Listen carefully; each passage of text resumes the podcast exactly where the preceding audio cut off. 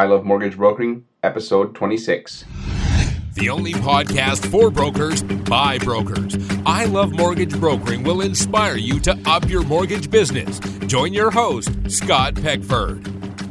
Hi, Broker Nation. I am thrilled to introduce our guest today. Rob Regan-Pollock is the number one mortgage broker with Invis in Western Canada.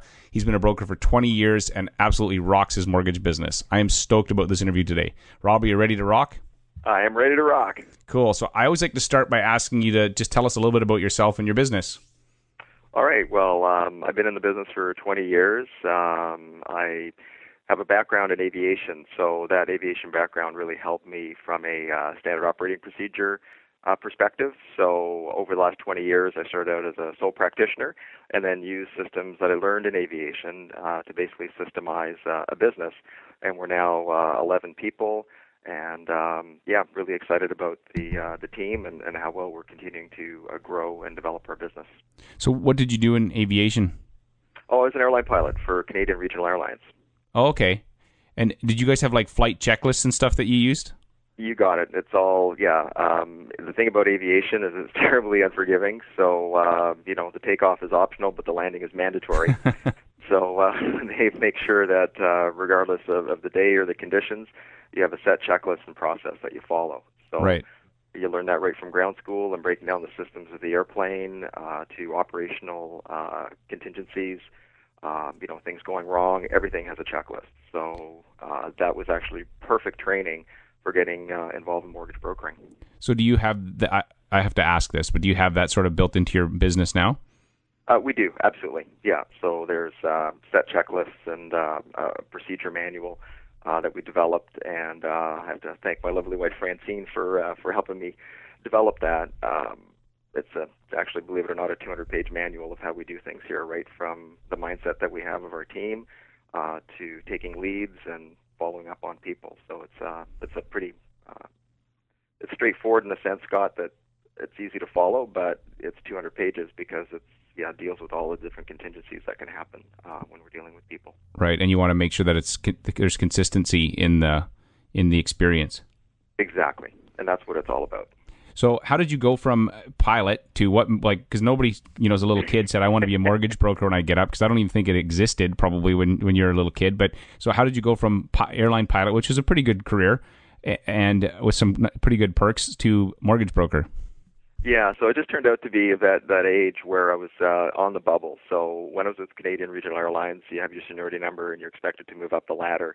Well, moving up the ladder became challenging because I was with Canadian, and uh, as you know, they're no longer around. So um, when I was laid off from Canadian Airlines, they said this could be a very long layoff, and what they wanted to do, in fairness to us, is to have some vocational aptitude testing to sort of understand what are some of the other things that you might be able to, to do.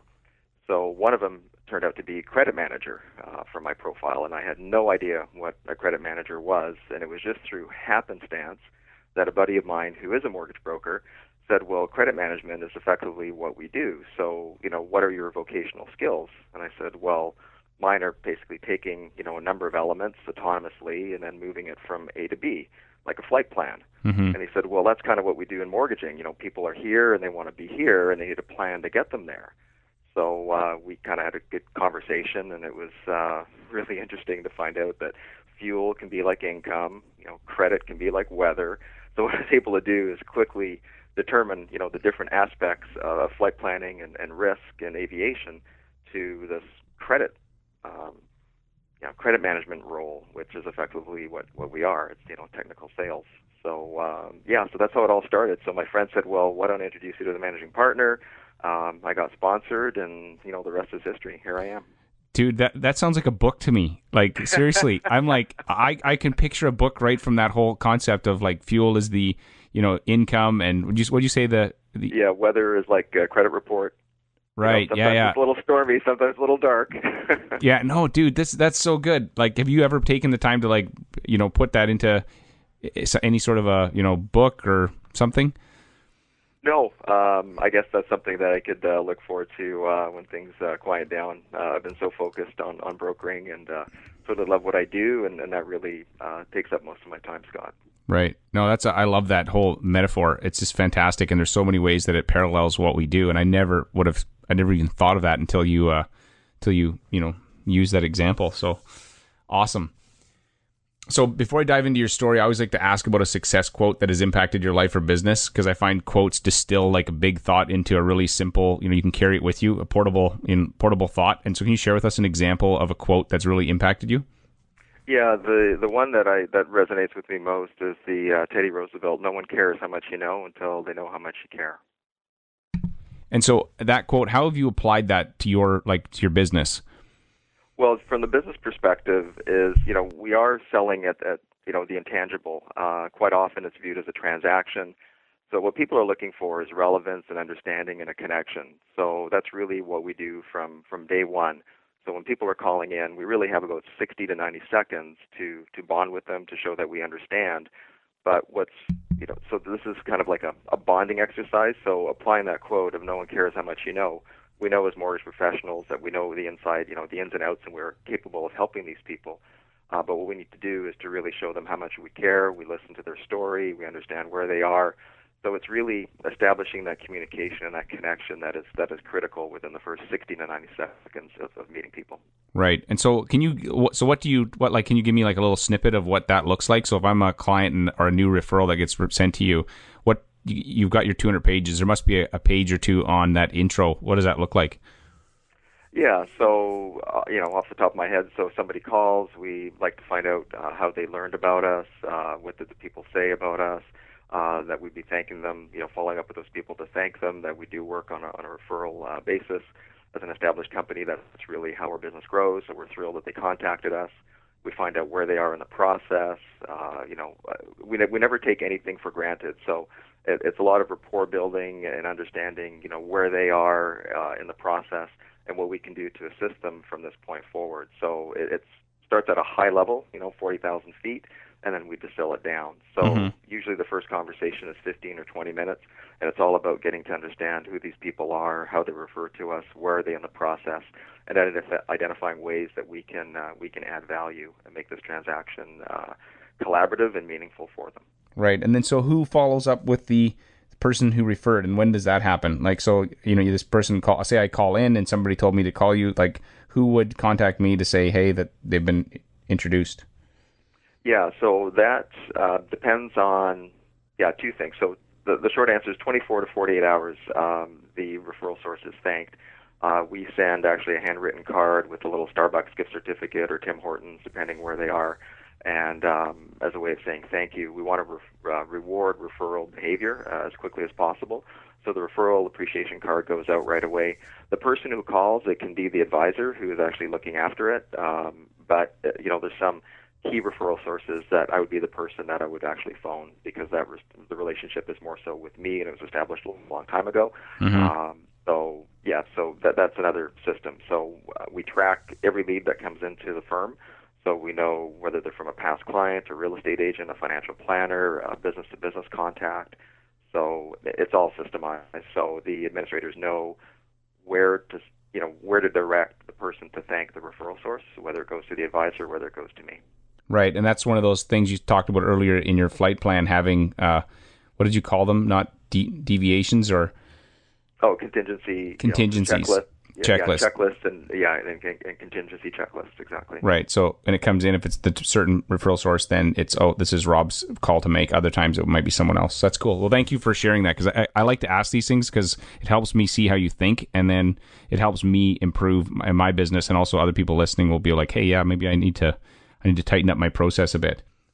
So, yeah, no, happy to share. That was, that's cool. So uh, the uh, I always also find failure has been, I've, I've definitely, as a mortgage broker and entrepreneur, I've failed at things. And looking back, there's always a lesson in it. And so can you share an example of something that maybe you failed at, that didn't work out the way you were hoping, but looking back that you, there was a lesson? Yeah, absolutely. Um, it's, it's actually a really good question, because um, you know, after you've been established in business for a while, you know, you think that you've seen everything, and, and you know, you're always surprised by something that jumps up and bites you in the butt. And I had a, a placement on the uh, island. It was a residential placement. It was ten acres, but this ten acres was destined for redevelopment. It was in a small community, and um, everything we did, we did by the book. It was, you know, appraisals and, you know, the current value. So I, I, I had some investors come in to assist this developer in acquiring the land, you know, on a residential basis. Uh, and then you know, the whole exit strategy was the rezoning. Um, I even spoke to the um, municipality and to the planning department that said, oh, yeah, you know, that's slated for redevelopment. And, you know, we understand that the person now is getting their preliminary layout approval all set up and, you know, we'll approve the P L A. So everything looked like it was golden. And then there was a change in um, the political structure of that town. Basically, an election happened. And the whole idea now was that this ten acres was best served as a park and no longer for redevelopment. So all of a sudden, my exit strategy for this particular loan was was gone, uh, even though everything made sense, everything, you know, appraised.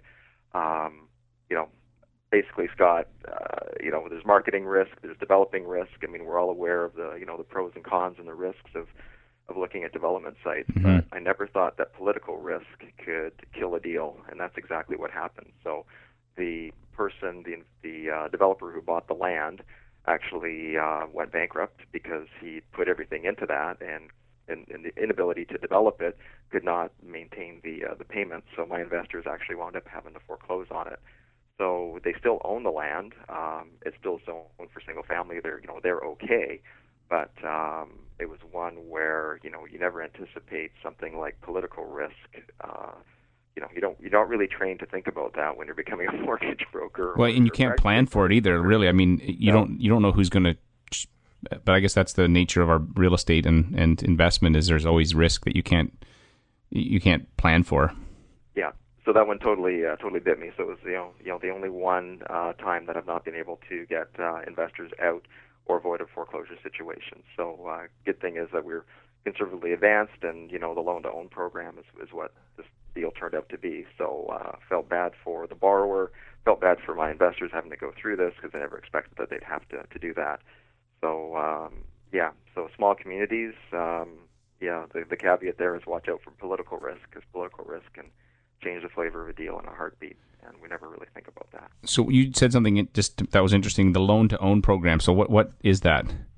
Well, yeah, it's just it's a it's a, an industry terminology that um, with private lenders, when they're making investment into a, a property, loan to own becomes a term where the exit strategy may not be that well defined, and that there's a you know a large amount of risk with the deal that they have to like the property and like the prospects of eventually having to foreclose and either go order absolute or um, conduct to sale. So in this right. particular case, they went order absolute and uh, took possession of the land. That was the best way for them to uh, to extricate themselves. So they're happy. They they have ten acres, uh, you know, within a town site on the island, and um, the value is there. And they're just uh, waiting to see if the political tides change and they can uh, get it redeveloped in future. Mm-hmm. Okay, so yeah, I, I just I thought maybe you had a program for that, but that's just a, a oh, way. No. Yeah, it's just a way to describe what the outcome of a private loan that may not go the way you, you hope. Exactly, you got it. Okay, cool. I hadn't heard it before, so. Oh, okay. I know I've, I'm doing this eight or nine years, and I have not. I don't do a ton. I'm not in the. Pri- I don't do a lot of private loans, so. But uh, I hadn't actually heard that, so I know you're probably thinking, "What? Who is this kid interviewing me?" So uh, I know. I also I noticed that successful brokers always have systems and processes, and I know that you do, especially being you know being an airline pilot, um, and they're willing to adjust them in order to get a better result. So I'm going to ask you first about uh, administrative process. So can you share a specific administrative process that maybe wasn't working as well as you'd like, and then what kind of tweak you made and what the outcome was? Yeah. So um, administratively, we like to uh, to really position ourselves as relational. So rather than competing with, with the banks at a transaction level and trying to win the transaction, what we like to do is to educate the borrower that man, the concept of managed money over time is going to serve them the best. So, you know, a few basis points here or there are not really going to make that much difference if you're fine-tuning along the way. Um, so what we do, or what we were doing, is that we were actually um, inviting clients to stay connected with us on social media post-transaction. So that was one of one of our post, uh, post-transaction follow-up systems, was sending this email out, inviting them to connect and to follow. And what we found was that, uh, you know, I think we put like four hundred invites out, uh, and at the end of the day, I think we only had like twenty people uh, jump in on that. So what we've now been doing is rather than um, sending an email to invite them to connect. Uh, we're just actually hunting them down now. It sounds like mortgage stalking, but mm-hmm. what we do is when we complete a transaction, we take a look to see if they have a social media profile, a Facebook or a LinkedIn. And what we do is we go on there and we just invite them uh, to connect with us and just say that we really appreciate working with them. We look forward to staying in contact with them. And we find that social media is a good way of doing that. And, you know, we, that, that's that's the context of our, or the content of our uh of our invitation to connect on social media. What we're finding now is that we're more like seven out of ten. So it, it's really made a, a you know foundational difference in staying so, connected with our clients. So from a practical perspective, you were initially sending out an email that said, uh, you know, hey, here, like our page. People are like, yeah, you know, two and twenty and four hundred were saying yes. And now you yeah. you have. So do you have like a page, or do you just have like a profile that's sort of like that you, because you can friend somebody much easier than you can have them like your page. So does it, do you use a profile like a Rob Regan-Pollock profile that, you know? Yeah, there's there's a yeah Invis team Rob Regan-Pollock on on Facebook, and then I have my LinkedIn profile. So and we also have a Twitter uh, a team R R P Twitter uh, account. So yeah, so what we're doing now is the uh, staff are reaching out to clients um, through my LinkedIn uh, if they're on LinkedIn, or through Facebook if they're on Facebook. Uh, and uh, we're, we're connecting that way. So that way, the updates that I do, there is a blog that I that I create uh, probably three times a month, uh, I'd say on average, and it's just economic updates and information. Um, so again, I, you know, I'd like it. I'd like to make it meaningful information, so it has some impact when we're sending this out to, to clients. But we also paste that on on Facebook, uh, LinkedIn, and uh, tweet it out. Right. And can you give? Do you do you have any like? You obviously track your leads and stuff. So do you have any like? Uh, evidence that it's working as far as generating business? Yeah, it's um, hard to say because eighty percent of what comes in is either repeat or referrals. So um, what I can say, though, is that through the social media platform, uh, our ranking has continued to increase based on the amount of traction that we're getting. Um, so what we've actually found now is we're getting two new leads a month on average just from people cruising Google and seeing our, our team. And uh, they're in the neighborhood here. So, you know, we, we've had a, a few walk-ins, whether they be medical professionals, because we're in the medical district here, mm-hmm. or business owners that have basically just come up uh, to our office and asked to see us, saying that they uh, saw us on uh, on uh, on Google, read our reviews, saw the information, our website, uh, our blog, and uh, felt like they wanted to, to work with us. Uh, so, so that's kind of nice uh, in being able to develop that. It's kind of a a bonus because uh, really for us it's about building community with our clients and being able to continue to add value post-transaction. So if that spills over into a social media framework that, that professionals and other people in the area here like, and it's driving business, uh, it's just an added bonus. Okay, one last question on this. Uh, so sure. On the Facebook profile and stuff, so are you posting just business-related things, or do you have personal as well? What's your sort of What's your mix? Yeah, so I have my own personal Facebook, and that's for, for friends, family. Uh, the, the team R R P one is more so about us and our team and what we're doing. Um, so it's yeah. So from what I'm, I'm yeah. So I am keeping it separate. Okay, yeah, it, it, that that's a good strategy. So um, and so, yeah. Anyway, I, I love what you're doing there. And actually, that was an administrative process that I asked about, but it sounded an awful lot like a sales process as well. Yeah. Well, I guess at the end of the day, you know, we are, even though we're in the mortgage business, it's all about getting the word out. So yeah. you know, we are really a lead generation company, um, you know, working to, to serve and to add value. But, you know, uh, mortgages just happen to be the, the end product that, that we're helping people with. But really at the end of the day, people have to know what you're doing in order to, uh, you know, for you to stay busy. So, right. So okay. It's a sales process, really. So the the next question is very similar to this. So same thing. Uh, uh, successful brokers have sales processes in place, and they're willing to adjust them if the pro- it's not working as well. So can you share an example of maybe a sales process? Uh, it can either be before the client, you know, before or after or during, but a process that wasn't working and an adjustment you made and what the outcome was. Yeah. So as far as newsletters go, so again, you know, part of the, the drip method and, and keeping contact with, with customers. Uh, what I found really interesting is that we, we took the merit survey from CAMP, where you're supposed to connect with your clients, you know, minimum four to six times a year. You know, six times was the ideal. If it's less than that, you're, you know, not optimizing it. If you're more than six times a year, you might be viewed as a mortgage stalker, and, and mm-hmm. that's not cool.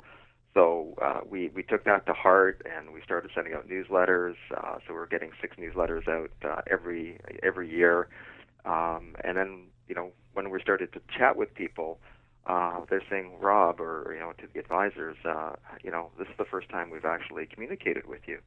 And we kept getting this feedback that um, they said this is the first time they've heard from us since the transaction. And I'm like, well, they've been getting my newsletters? They say, well, yeah, but that's not the same. You know, like putting something into an envelope and sending it to me four times a year is not the same as actually picking up the phone or, or talking to me. So, you know, from a relationship perspective, you said you're going to maintain a relationship. And, and to me, that means, you know, two-way dialogue back and forth. So it was like a big light bulb moment that we're spending all of this money on newsletters and processes to, to stay in touch with people. But from their perspective, you know, back to no one cares how much you know till they know how much you care, um, they thought that that was kind of a cheap way out. And um, so from that point on, we instituted annual reviews, whereby we contact every single client um, once a year. So uh, our client service coordinator, coordinator, Alan, is checking in with everybody annually to see how they're doing. And uh, so he's making a good number of phone calls a day. Uh, but from that, we're finding out that, you know, people are changing careers, they're planning to buy real estate, uh, you know, they need room to grow. So it's actually turning into a nice uh, lead generation and sales process, uh, and it's also honoring our commitment to stay in contact with people. So it's kind of a win-win. And so, does he have like a list of questions that he asks, or does that when yeah, Alan? Yeah, and they're and they're homegrown, you know. So we fine tune those over time. Um, so it's all about um, yeah, so sharing relevant information. So saying where their rate is compared to where the market is. Um, you know, have they had any changes in income? Is there any family planning going on? Like like what are some of the the things that have happened in the last year that uh, they might want to know about? And, you know, what about the market would they like to know about? So, you know, so I keep Alan up to date on, on information, and he's very good at it himself and understanding what the market is doing and, and where rates are. So he has a a script, and, and again, that's all customized to uh, to the type of client that it is. Um, right. And, and what we're doing. Well, that, there's a reason that you're, you do the amount of business you do. Obviously, you, you guys are thinking about all every single touch point and how important they are and how to, you know, like you said, honor your client and at the same time, you know, grow your business with it. Yeah, absolutely. And and that's really, uh, Scott, what, what we need to do is to, uh, you know, respect. I mean, uh, when I look at, at the transaction approach, uh, what, what that does, you know, from, from my perspective is it creates the need to always be hunting. And I really consider myself more as a farmer. So really what I want to do is to grow this book of business, you know, look after it, nurture it. And that in itself and how we assist these people becomes part of my marketing and sales process, is that, you know, how you treat these people and how you leave them feeling is really uh, how you're going to continue to grow the business. Mm-hmm. So, uh, you know, so for me, it's aligned, uh, you know, quite nicely, and it's taken a lot of time to figure out how to do it. And that's, that's awesome. I, I'm going to be, I take notes on every show. I always listen to them at least um, a couple times because I find right now I'm trying to stay in the conversation, but I'm going to go back and I'm going to be, I'm going to be writing down a whole bunch of stuff from this conversation. So I, I, there's a recurring theme I've noticed too. I've been talking to brokers and there seems to be two camps forming. One is on the need to diverse, like cross sell and diversify your income. And so some people think that's the way to go, and other people think, no, just stick to mortgage brokering. Uh, I just wanted to know what your take was on it. And if you are diversifying, what area are you focusing on? Yeah, so through Invis and M I, there are a couple of products that, that are available to help streamline the process for, for clients. So there is the uh, mortgage life and, and disability critical illness uh, that can be a, a tag-along. And we have a unique relationship uh, being directly plugged into Capital Life uh, through through Invis M I. Uh, we also have uh, a um, property and casualty uh, insurance through Unitas, which is a, a national brokerage firm. Uh, where we can offer point-of-sale convenience on the um, uh, fire insurance uh, for for the home. So the um, yeah, I'm zoning out here. What what that uh, you know the property and casualty insurance for the house insurance. Mm-hmm. So we have a couple of products that are available at point-of-sale for for convenience uh, that are competitively priced and, and you know can add uh, additional revenue uh, to to the transaction.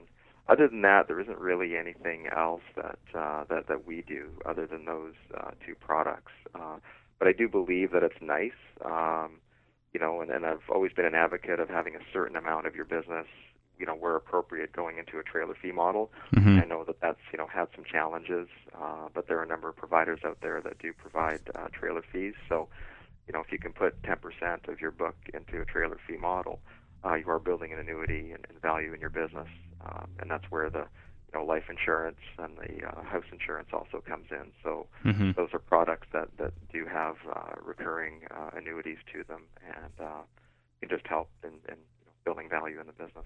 Right. No, that's fantastic. So a- another thing I've been noticing too is that a lot of successful brokers, like, how do you stay sharp? Do you have like, because uh, obviously you've been doing it a long time and you're you're constantly improving your business, but do you have like a mastermind group? Do you have like, how do you, who who helps you stay sharp? Yeah, so there's a couple of, of groups that I belong to. So there's uh, a number of entrepreneurs uh, in Vancouver that I, that I hook up with once a month uh, to share ideas and, and, and business. And yeah, so the whole idea is, is conceptualizing and, and always being geeked out, um, you know, and that's the drive and the passion that I have for, for what I do. So, you know, that, that comes down to looking at, at fellow people. Um, uh, the community uh, I have as well within the group of our company here are also good. You know, we call it the Brain Trust. So uh, with the other advisors, uh, they keep me sharp as well. And mm-hmm. I find as a team leader, I have a bit more time on my hands because really, you know, my responsibility is, is developing business uh, for, for the firm uh, and spending time and looking at new opportunities. So I find that I am spending time, um, you know, reading some of the headlines, some of the industry journals, uh, working with, with some of my team, looking outside at other business uh, owners here here in Vancouver to, to stay sharp. So I, I think it's more so an attitude, Scott, that, you know, the attitude is that you're always a student of this game because mm-hmm. everything is always changing. And, uh, you know, in the last couple of years, it's been funny how I've sat around the table with, you know, some top producers that, that you and I both know, and we're looking at each other saying, you know, one of the things that we prided ourselves on was being able to have this pattern recognition established through years of practice where, okay, here's the pattern we know through the Rolodex in our head, this is where this is going to go. Mm-hmm. We kind of had to relearn and adapt all of that in the last few years because everything has changed so, you know, so significantly. Mm-hmm. Uh, you know, the basics of credit are still there, but, you know, how they're applied and, and what you used to be able to do versus what you can do now uh, is, is different. So that to me has, you know, been a huge amount of time and, and staying on top of my game that way. Right. Okay. Thank. That's awesome. So now I'm going to move to the rapid fire questions. So these you can answer with a little shorter answers if you like. So what is the number one thing holding back most mortgage brokers from being successful? I'd say technical knowledge and the ability to work hard because this business is way, way harder than, you know, it's simple what we do, but it's not easy. Right. And what one thing or habit do you think has made you successful? Um, gosh, I think it's my discipline and adherence to processes. Right. Yeah. And do you have an internet resource or software program you use to make your business more successful? Uh, not really. No. I'd say social media is probably the you know the, where I foray into uh, in, into the web-based area there. Mm-hmm. And if you could recommend one book for our listeners, what would it be? Uh, E-Myth Revisited by Michael Gerber. That was my my Bible. Yeah, that's a great book. And where do you think our industry's headed? Where's the opportunity? Well, it's heading more into advisory and relationship, and I think that's where the opportunity is. I think uh, competing at a transaction level or going straight to, to price and commoditization of the industry um, is, is a dangerous precedent. So I think if we can continue to focus on the advisory side and working with people long-term, uh, that's where the opportunity is. Mm-hmm. And here's one of my favorite questions. It's called the DeLorean question. Remember the movie Back to the Future? Totally. And so the DeLorean is the car with the, the cool doors. And so if, if you could get in the DeLorean and travel back to your first day. You're not old enough to be in the DeLorean, man. You're not old enough. Me? No. I Actually, I saw that. I watched that movie recently again, and it's uh, it's a pretty good movie. Um, so if you could get in the DeLorean and travel back to your first day as a mortgage broker and give yourself three pieces of advice so that your business would be bigger today, what would you tell yourself? Well, first thing is I would have hired an assistant sooner. Mm-hmm. Um, the second was I would put myself out there um, more, like with the benefit of hindsight. Uh, there were times where I was holding back uh, or expecting the rewards would be immediate uh, for some of the work that I did. And, um, you know, what what I'd say is that um, just just doing it and not thinking about it, not overanalyzing it, uh, just putting yourself out there and don't expect rewards right away. Just work hard and know it'll be there for you. Mm-hmm. And, and the third one would be uh, not to buy the Motorola brick phone. That was a bad idea. The Motorola brick phone? Yeah. That's hilarious. Well, how can people find you online, Rob? Uh, yeah, w w w dot team r r p dot com. That's and, where I'm at. And are you guys hiring at all? Uh, no, no. We um, are basically a closed shop at this point. I'm, I'm training an intern, Trish, um, and it's more of an account management role uh, book that I have. So uh, we don't really we have one or two external hunters, but that's it. And uh, I really want to focus on the on the book of business and continue to grow the book. Mm-hmm. Uh, Rob, I have really appreciated your time and your insights. I am definitely going to be listening again and writing down notes and, and tweaking my processes. Thank you so much for your time. If people want to check out the show notes, they can go to I love mortgage brokering dot com. All the resources will be there.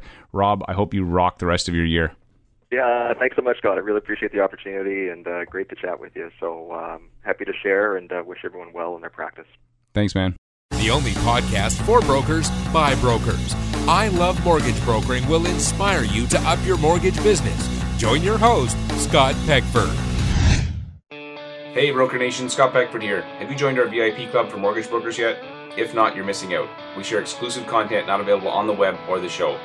We share scripts, step-by-step guides, and other insider tips to help you save time and make you more money.